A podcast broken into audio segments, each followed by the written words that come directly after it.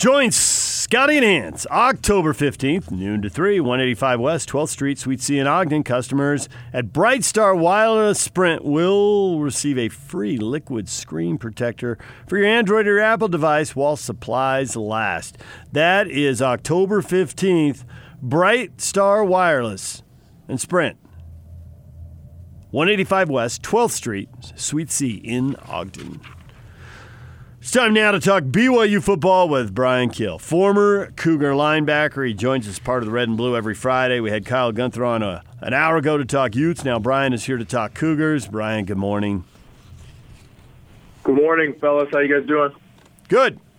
I'm wondering what your anticipation is for this game. What is the word that captures your emotions as BYU gets ready to go to South Florida and play?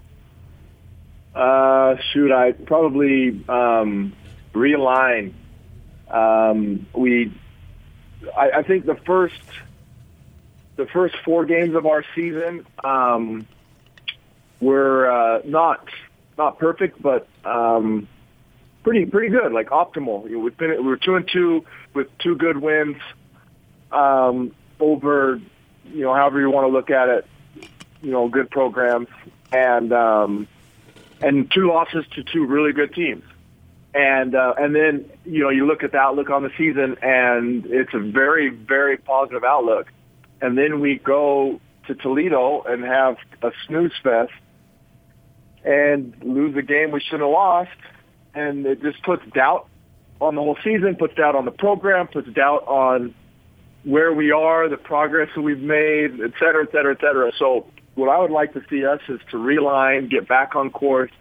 It's a game we should win we're predicted to win. The, the, the spread has us winning. Um, we should have a better team. So go take care of business, get back on course, and you know, get back on the track of finishing the season properly. Uh, that's interesting you say that because I think you're right about you know you're not really sure Utah loses to SC, and I don't think there was a ton of lack of resolve. And then they come back and they just blitz Washington State, and now we're all expecting them to win the South.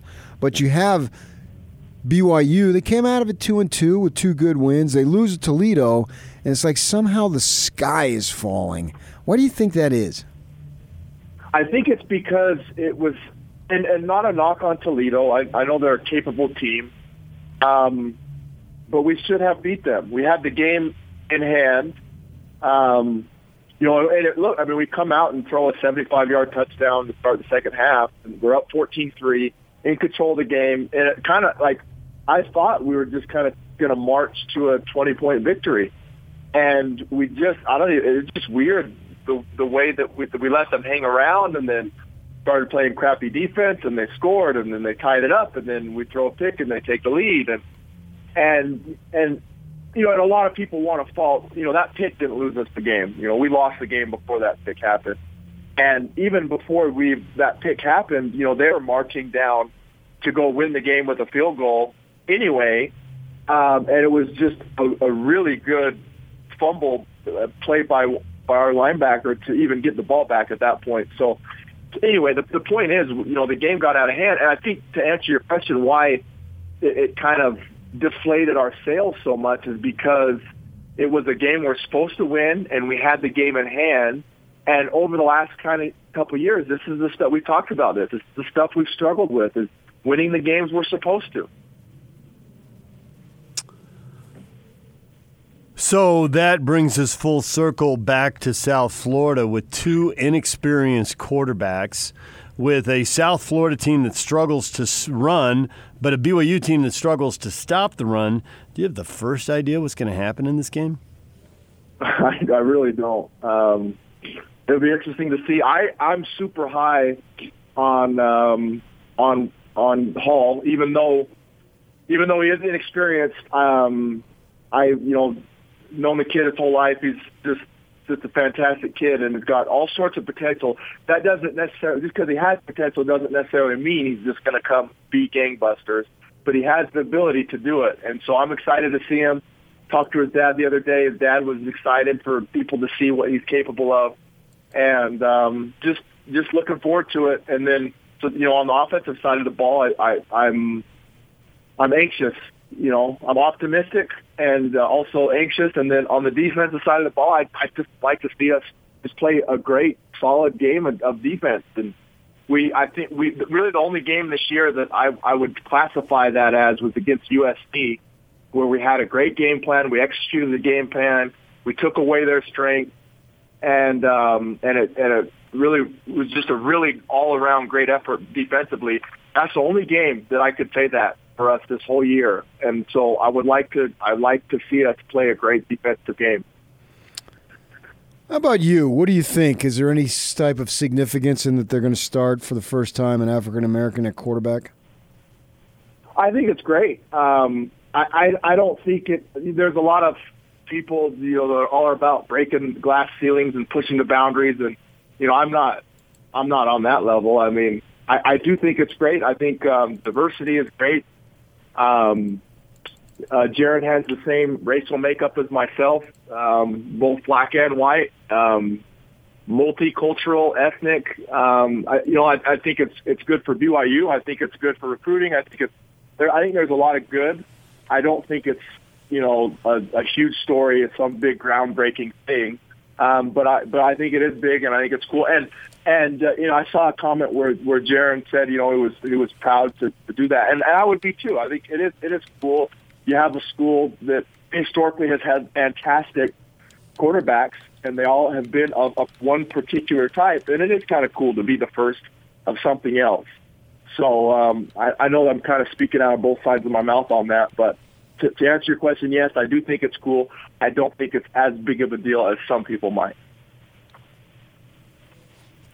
How? What kind of learning curve do you expect for him? There's got to be one, but his dad was a player, and we've seen that that gets guys coached up and maybe keeps an emotionally on keel a little more, you know, a little more even keel there. Does all of that pay off, or uh, well, we're just talking about stuff waiting for the game to get here, and who knows?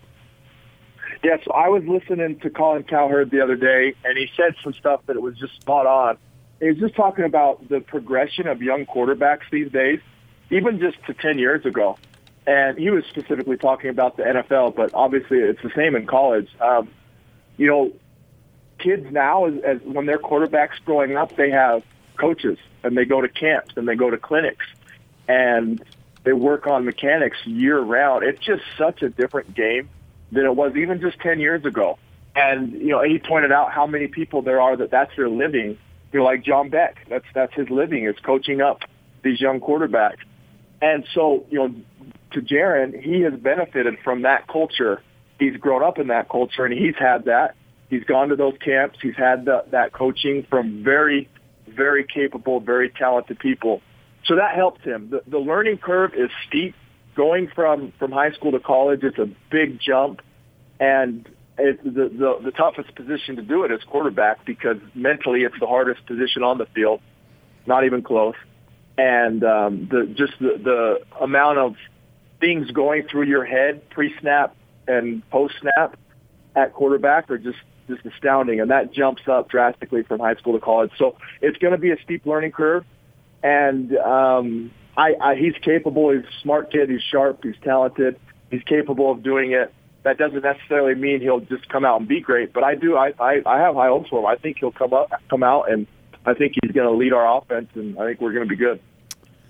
So it seems like it's a funny situation with BYU. If they lose this game, somehow we have them losing uh, Boise and Utah State before they even played it. So all of a sudden they're two and six, and puts all sorts of pressure, at least from the fan perspective, on this game that they've got to get to three and three because if they lose this one, then they're in a world of hurt the rest of the way. Do you think that type of stuff? seeps down to the players and they hear it and then they feel pressure? Um, you know, I don't. I don't know how much the players, and I, I hope they're not looking ahead and thinking about Boise at all. I don't know how much they are doing that. I, the coaches will tell you they don't. You, you, know as well as I do that coaches are thinking about that. I mean, it's their livelihood and their jobs are on the line, and those things are important. So you know the coaches are thinking about that, and um, yeah, things. If we lose this game, the next two games are tough. Obviously, Boise is a very, very good football team, and Utah State is capable, and they've outplayed us the last couple years. So if we lose this game, then yeah, you know we could be sitting at two and six really quick, and um, headed to a disaster disaster of a season.